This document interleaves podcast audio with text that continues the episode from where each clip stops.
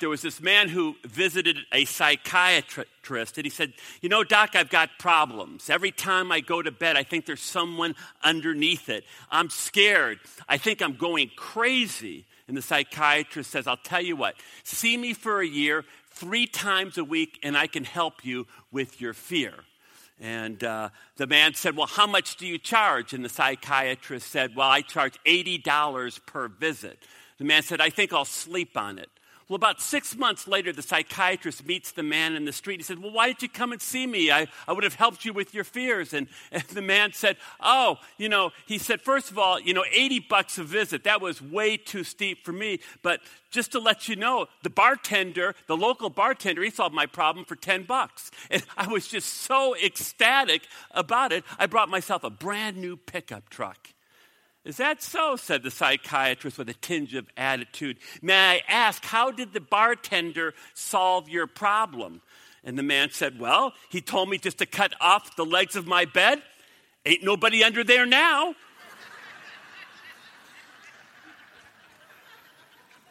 Little logic never hurts. Some of you are still trying to think about that. That's all right, you'll get it. But I just want you to know, just for the record, I know someone that can solve your fears for nothing, and his name is Jesus Christ. And we're certainly going to be talking about him tonight or today. Uh, this morning, we're going to continue our series in the book of Philippians. And essentially, the book of Philippians is how we as believers can live victorious in a fallen world, how we can avoid getting sucked into the world and being defeated. This morning, the Apostle Paul is going to talk to us about leadership leadership. So I've entitled the message this morning, The Importance of Leadership. Lord, I just thank you for already what's transpired here. But now we look to the Word. And I just pray, your, Lord, your word is powerful. It always is applicable. It can change our lives if we have soft hearts, if we have ears to hear. So I'm asking, Holy Spirit, that you are welcome here, that you will soften our hearts, that you will give us ears to hear what your word what your word has to say. And as always, I ask that you would fill me, Holy Spirit, because we do not need a word from man. We need a word from you this morning. So I'm just thanking you for what's going to transpire now in the next several minutes. And I just praise you in Jesus' name. Amen. The Apostle Paul opens his letter, Philippians chapter 1, verse 1. Skip, can you put that up? This letter is from Paul and Timothy, slaves of Christ Jesus. We went through that. I am writing to all of God's holy people in Philippi who belong to Christ Jesus, including the elders and the deacons. You know, uh, after the apostles died, the highest ranking office in the church of Jesus Christ were the elders or pastors or shepherds or overseers or bishops. All those words, by the way, are synonymous. We in the American church have butchered it and we've given them various levels of rankings, but they all mean the exact same thing in the New Testament. And so Paul is telling us he's writing to the leadership of the early church. And it's interesting, Paul uses for elders, he uses the Greek word episkopos, and it literally means one who guards, one who guards. So, in a spiritual sense, an elder or a pastor or an overseer or a bishop, their job is to guard your soul. That's an important task. Their job is to guard your soul, to oversee your soul. So the next time you say, Well, Pastor, you're meddling in my life, that's the job. That's my job. My job. You're paying me the big bucks to meddle in your life. Now, please also notice, Paul talks about deacons. Deacons were also leaders in our leaders in the church. In fact, uh, we see how the deacons got started uh, in uh, Acts chapter 6. Acts chapter 6. Skip, can you put that up? So we see how the, the deacons got started. But as the believers were rapidly multiplied. There were rumblings of discontent. The Greek speaking believers complained about the Hebrew speaking believers, saying that their window or widows were being discriminated against in the daily distribution of food. So the 12 called a meeting of all the believers. They said, We apostles should spend our time teaching the Word of God, not running a food program. And so, brothers, select seven men who are well respected and are full of the Spirit and wisdom. We will give them this responsibility. Then we apostles can spend our time in prayer and teaching the word.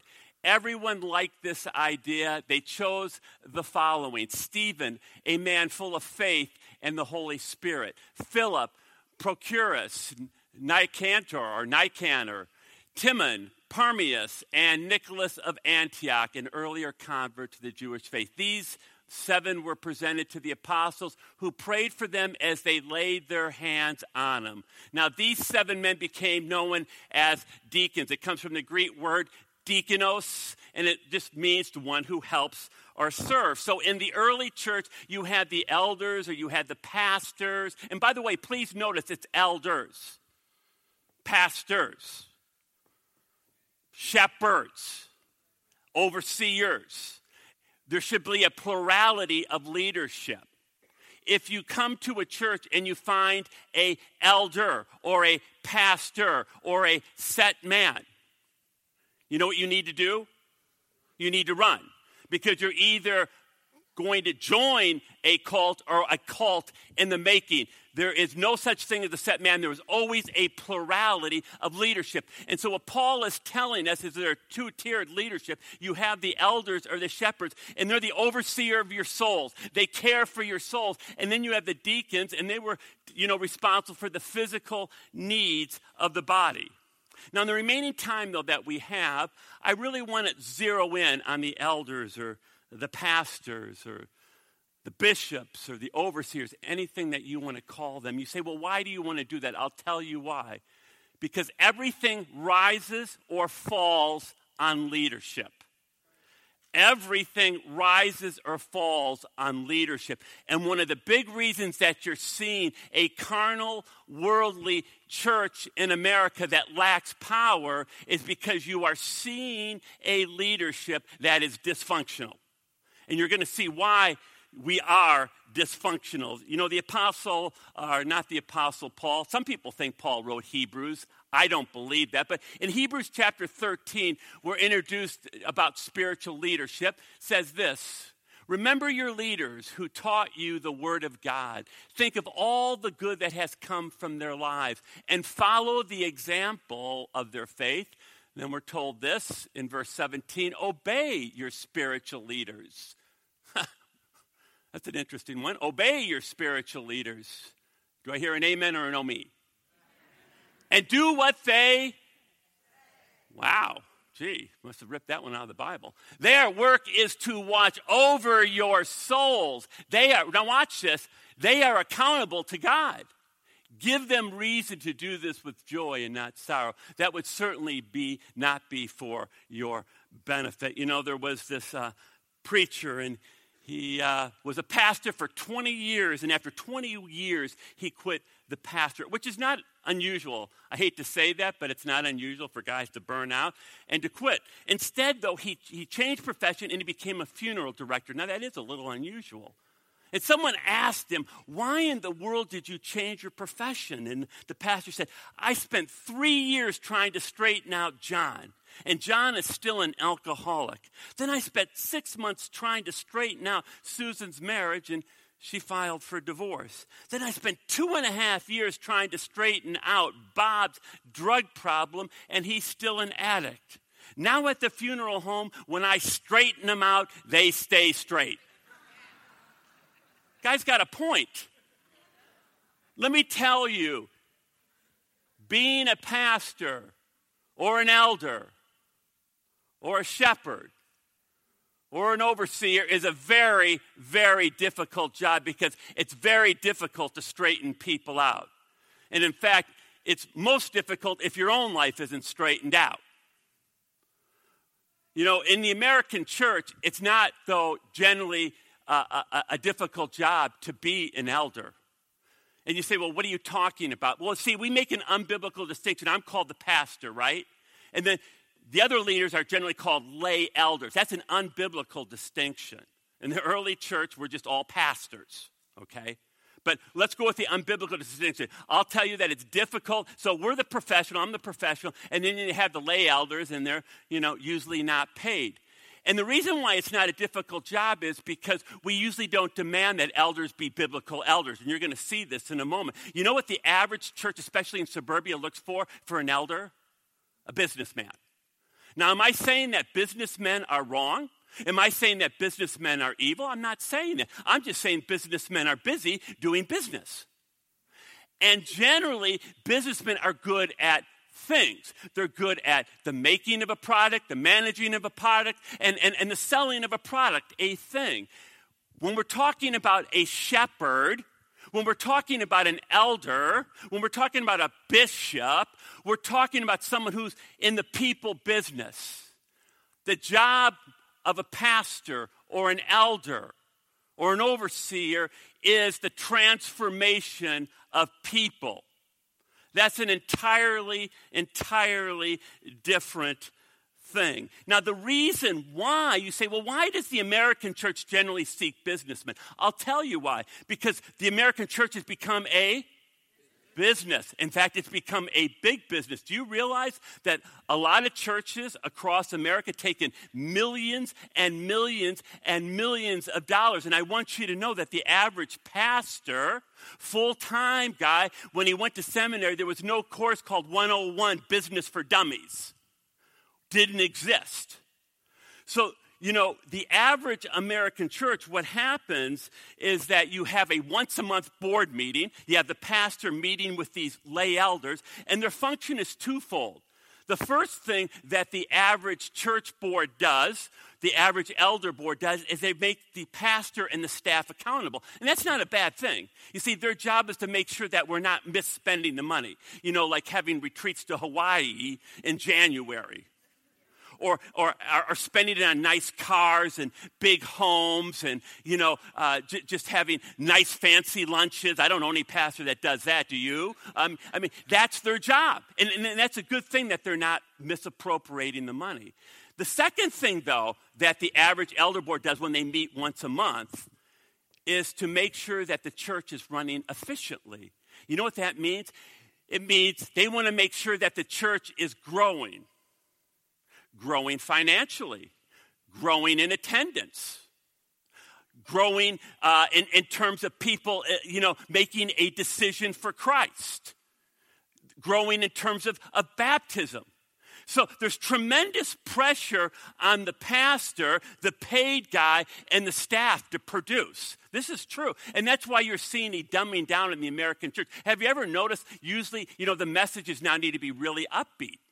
They do. They need to be really positive. Why? So that you get excited, that you get jacked up. The music, we pay worship people now. You know, I thank God for, by the way, our worship teams. You know they do it for free? Did you know that? Very, very unusual. No, usually in the American church, you would pay the person because it's so important that we, again, make you very excited. And I love it when the music's great. People go, oh, the spirit was awesome today. No, the guitar strings were just played well, that's all.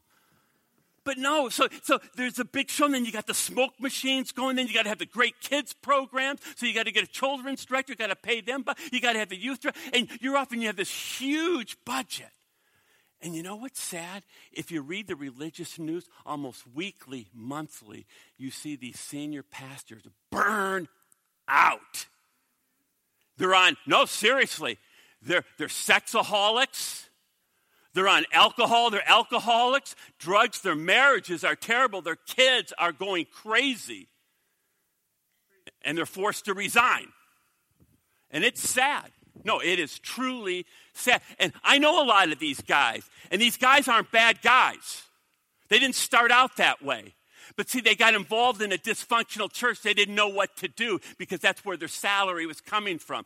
They didn't have enough faith to stand against it and say, This is wrong. Now, let me tell you biblically what, you know, an elder or a shepherd or a pastor or a bishop, what our job description is. In fact, Peter tells us this in 1 Peter chapter 5. Skip, can you put it up? Here it is. Here's the job description of me and the elders. And now a word or two to who you are pastors in the church. I too, that's Peter, am an elder and a witness to the sufferings of Christ. And I too will share in his glory when he is revealed to the whole world. As a fellow elder, I appeal to you care for the flock, that God has entrusted to you. Watch over it willingly, not grudgingly, not for what you can get out of it. In other words, not for money, but because you are eager to serve God.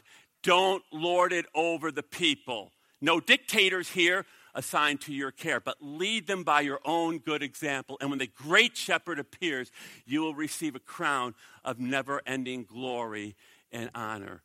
Peter says that an elder, pastor, bishop job description is twofold. First of all, he is to care for the flock. He is to care for the flock. You know what that means? It doesn't mean having a monthly meeting, sitting around a coffee table having coffee, kicking your legs up and making some decisions about the running of the church. That's not what he's saying. He says that a true pastor, a true elder, a true bishop, a true overseer cares about you. That means he is actively involved in your life. Penetrating question now. How many people, no, this is a serious question. How many people can a pastor or an elder actively care for? Be actively involved in life? How many people? Oh, we, we're, we're getting almost Pentecostal. Wow, that's awesome. Let's take Jesus. You know, Jesus was a pretty talented guy, wasn't he? God in the flesh. How many guys, no, seriously, how many people did he invest his life in? How many people did he care about, actively involved in? Anyone want to take a guess? Between 1 and 12. 12. Jesus Christ spent seven tenths of his time on planet Earth, the last three years in his ministry. No, no, you got to catch this now. This is God in the flesh. He spent seven tenths of his time pouring into 12 and he loses one. That's God. It's not easy to transform and make disciples. Now let's take little Frankie. That's me. How many people does little Frankie in charge of? Supposedly, according to the American mathematics, there's about 300. Do I have an S written on my chest? Trust me, not. You rip this off, C, coward. Not even close to G. No, seriously, not even close. And we're not even a big church. No, no, we are not a big church. And do you seriously think that I can be actively involved? People go, well, Frank's my pastor. There's no way, Jose. You're kidding yourself biblically. Not, not a chance. Not a chance. In fact, there are churches in the thousands. Do you actually think that pastor can care about you? Seriously, do you really think that? Not, not possible for the guy. Do you know why the early church, let me tell you something. Do you know why the early church was so vibrant? Why they weren't worldly? Why the believers? I mean, they were powerful. Why were they so powerful? I'll tell you why. Because they were in house churches 30, 40, 50 their median houses, up tops 30, 40, 50. And that includes men, women, and children. Do you see the difference? They had a pastor, an elder. And see, a pastor took, each pastor took one house church. See, that makes it, and then they would meet together and say, How's it going? How are you doing? Do you know what the function, do you know what it means to be a pastor and elder? We have a threefold job description, really when it means to care. I'll tell you what, number one, my job and the elder's job is to be able to take this book right here and explain it to you. That's job number one. N- not telling you what I think. If you ever notice from the pulpit, I don't give you my opinion. It's, my opinion's worthless. And pastors who do it shouldn't up here. All we need to do is break this open for you so that you understand what this word says, right? So a pastor needs to understand this word and explain it to you. Number two, he should be interceding, praying for you. You know, if you read Paul's letters, he's constantly, isn't it nice to know that someone's interceding? Wouldn't you like to know that your shepherd is interceding for you? You deserve that. No, no, you deserve that. The third thing is he should be counseling you. He should be counseling you. In other words, is there anyone here who doesn't have a problem? Come and see me after. We have a class for delusional people. No, I'm just kidding. But no, we have problems. And a pastor's job is to take the truth and say, look, here's how we can solve this problem. Here's how you can be helped. Here's how you can be victorious. You deserve that. No, no, you deserve that. But see, we're not giving it to you because we're dysfunctional. Well, we got to move on. There is a second, second function of the pastor. Listen to this now. Peter says in chapter 5 and verse 3 that the pastor, the elder, the bishop, the overseer is to lead you. To lead you. Do you know how we're to lead, though?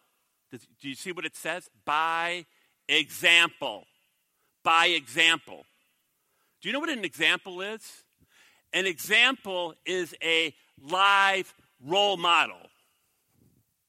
A live role model. Jesus didn't say to the disciples, hey guys, come, come and hear me speak. He didn't say that. He said, come follow me. Come watch me. Come, I'll show you how to do this thing called Christianity. Now, by the way, we can either be a positive role model or a negative role model. Let me just give you an example of what I'm talking about. Mickey Mantle. I don't know, Skip, do you have a picture of Mickey Mantle? Well, Mickey Mantle needs no introduction if you are a baseball fan or if you're a Yankee fan. Mickey Mantle, no doubt, is one of the greatest baseball players ever play the game. What a lot of people don't know is that Mickey Mantle died at age 63 of cirrhosis of the liver. Four weeks before he died, he gave his final press conference. He was emaciated. There you're looking at him. He had lost 40 pounds. He was skeletal.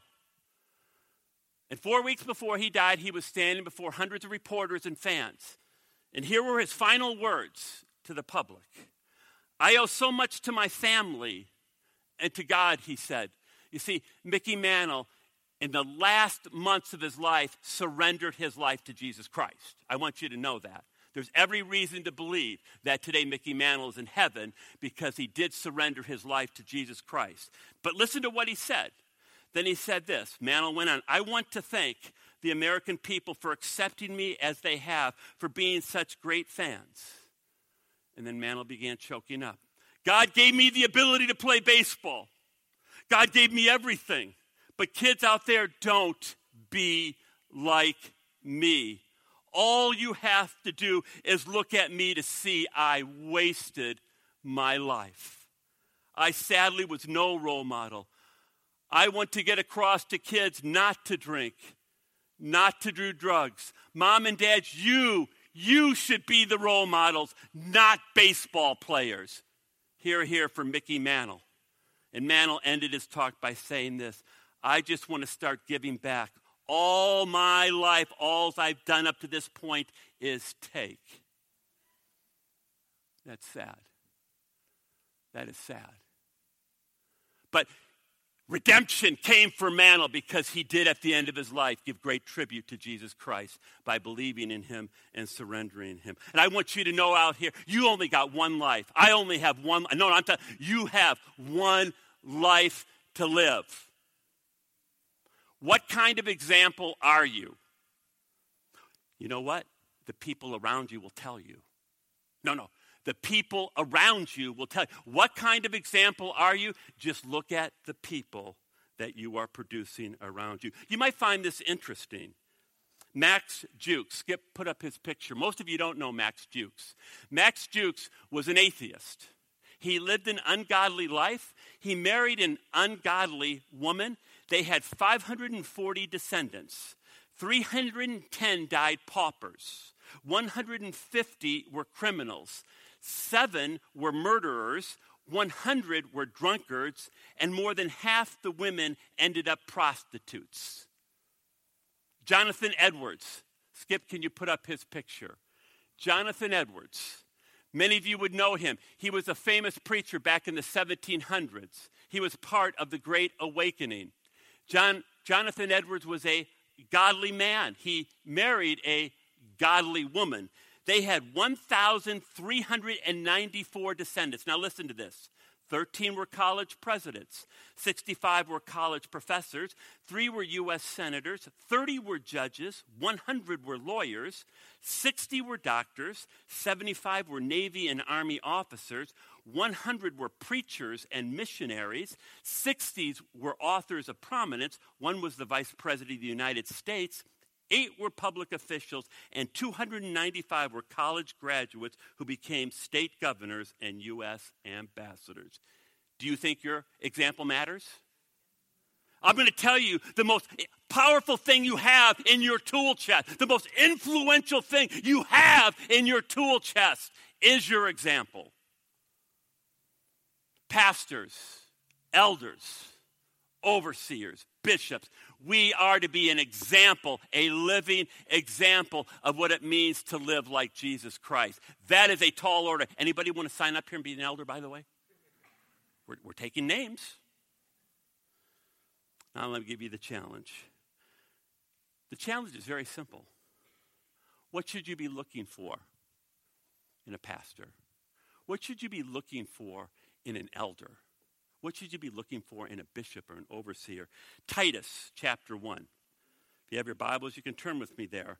The Apostle Paul writes this starting in verse 5. I, that's Paul, left you, that's Titus, on the island of Crete, so that you could complete our work there and appoint an elder. Oh, excuse me, elders, pastors, bishops, overseers, same word in each town I instructed you. Now, watch this. An elder must live a blameless life. That does not mean, by the way, a perfect life. It means that he is above reproach. It means that there's actually no accusation against him. It also says he must be faithful to his wife, a one woman man. What this means, by the way, is in ancient times, especially in the island of Crete, they had polygamy. So, what he's really saying is that an elder cannot have a small harem. That's what he's saying. So, any guy that has multiple wives, he's out. Then he says this He goes, and his children, now watch this, must be believers. Bad translation. Really, it should say his, his children must be faithful or honorable, who don't have a reputation of being wild or rebellious. An elder is a manager of God's household, so he must live a blameless life. Woo! This is going to cancel out a lot of people. Now, an elder, I see, I, I couldn't make my three daughters be believers. It wasn't in my power. But let me tell you something they better respect me, they better be obedient to me. A lot of guys are in trouble here, but we just we just run past it. You got a lot of guys standing up here, and their houses are out of order. No, their houses are of, see, we, we just skim by everything. That's, they, they cannot be a leader in the church, biblically speaking. He must not be arrogant. It must mean he can't be proud. He can't think that he's above everyone, better than everyone. Or quick tempered. I think that's obvious what it means. He must not be a heavy drinker, a wine bibber, meaning he likes to, to drink. Also, it says that uh, he must not be violent, solving problems with his fists, or dishonest with money. That's a bad translation. You know what it means? It literally says in the Greek, greedy. Greedy for money. Asking you for money. You know anybody like that? Any preachers like that? No, no, that's what it's saying. It's, it's really sad we're not following this. We, we got people in leadership in the church in America that are money grubbers. Verse 8, rather, he must enjoy having guests in his home. In other words, an elder, a pastor, a bishop should be inviting you to, into their home. Why? That was a question. Pentecost, come on. To be an example so you see how it's done. See, I invite you in so that you can say, wow, Frank's not wasting money. You don't see a Cadillac or a Mercedes in front of the, you know, the apartment. No, no, there's a reason why I do what I do. I have to show you how to do it, and every elder should be doing the same way. Watch this, and he must love what is good. That means that a true leader in the church is not interested in the gossip rags. All right? Has no interest in that kind of garbage. It also says that he must live wisely and he must be fair. In other words, the guy must, you know, make smart decisions, good decisions. You see? Does your elders, does your pastor make good decisions or is he stupid? Just write stupid, you know? Then it says this he must live a devout and a disciplined or self controlled life. That means when you're looking for an elder or a pastor, is their life really about Jesus? No, really. Is their life really about Jesus in advancing his kingdom? That's what you're looking for. That's what it's saying right here. And then finally, verse 9, it says, He must have a strong belief in the trustworthy message he was taught. Then he will be able to encourage others with wholesome teaching and show those who oppose it where they are wrong. So, a pastor, an elder, a bishop, an overseer, a shepherd must know this backwards and forward, must be able to rightly divide it so they can help you to live, know truth, live in truth, walk in truth, and walk in freedom. Now, as, as you look at that list, quickly, because we got to end here, as you, as you just look at that list, what, what jumps out at you? Oh, that was a question. There, there's nothing there that requires a person be really talented. Did you see that? It's all character.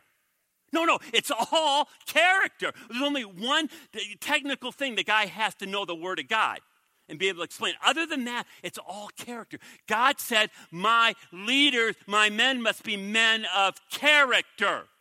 Now, how shameful and what's happened here, even in America political science major, I found something very interesting in the mid 1990s occurred in America. For the first time, we no longer cared about character. Bill Clinton, Skip, can you put up his picture? He was in the White House. Do you know he may have the highest IQ of any president, any president that we've had? This guy's a talented guy. This guy's a smart guy. And by the way, he had the economy going on all eight cylinders the last four years of his life. The only pro- four years of his presidency, the only problem was he had a lying problem, he had a lust problem, he had a philandering problem, and he scored high in the sociopathic scale. Other than that, he was a great guy. And he was impeached. Now here's what was here's what was fascinating. Do you know they took a poll of the American people when he was impeached? And they asked him, Do you want Bill Clinton to remain in the White House? Does character matter? Do you know for the first time, over 50% of the American people said, We don't care. I don't care what that man does behind closed doors. I don't care what his private life is. I just care that he's producing and the economy's running on all eight cylinders. No, no, that's absolutely true. For the first, this country was already turning. For the first time, we said character does not matter. And let me tell you something that's invaded every area of America. We don't care about our sports figures. We don't, as long as they can get a touchdown, woohoo, woo, baby, we don't care. Beat your wife up, we don't care. Get him back out on the field, man. We got to win. We got to win, and we got to win big.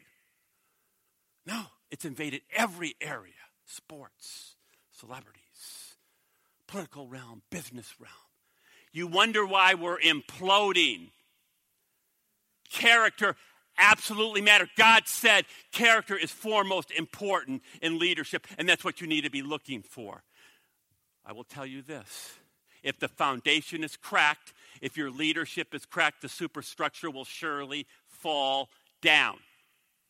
I'm telling you, America will fall. The American church is falling because we like character.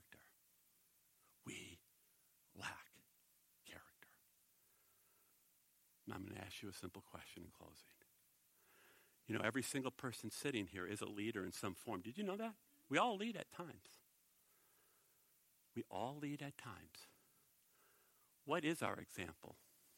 No. What is our example? Because you see, if you have lousy character, people don't do what you say, they do, do what they see you doing. And if you have bad character, they will have bad character. Trust me. And your house will be a mess. Your sports team will ultimately be a mess. Your business will be a mess. Oh, there's a lot riding here. What kind of example are you? Lord,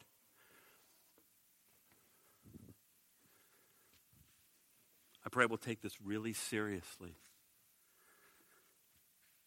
See, we're impressed in America with what someone can produce. You could care less. You're impressed with the Jobs of this world. Look at my man Job. He's a righteous man. That's what you note. And there's not a person in this room that can't hear, well done, good and faithful servant, by being a person of tremendous character, reflecting Jesus Christ wherever they go, whether it be their home, their neighborhood, or their place of work, and impact people positively.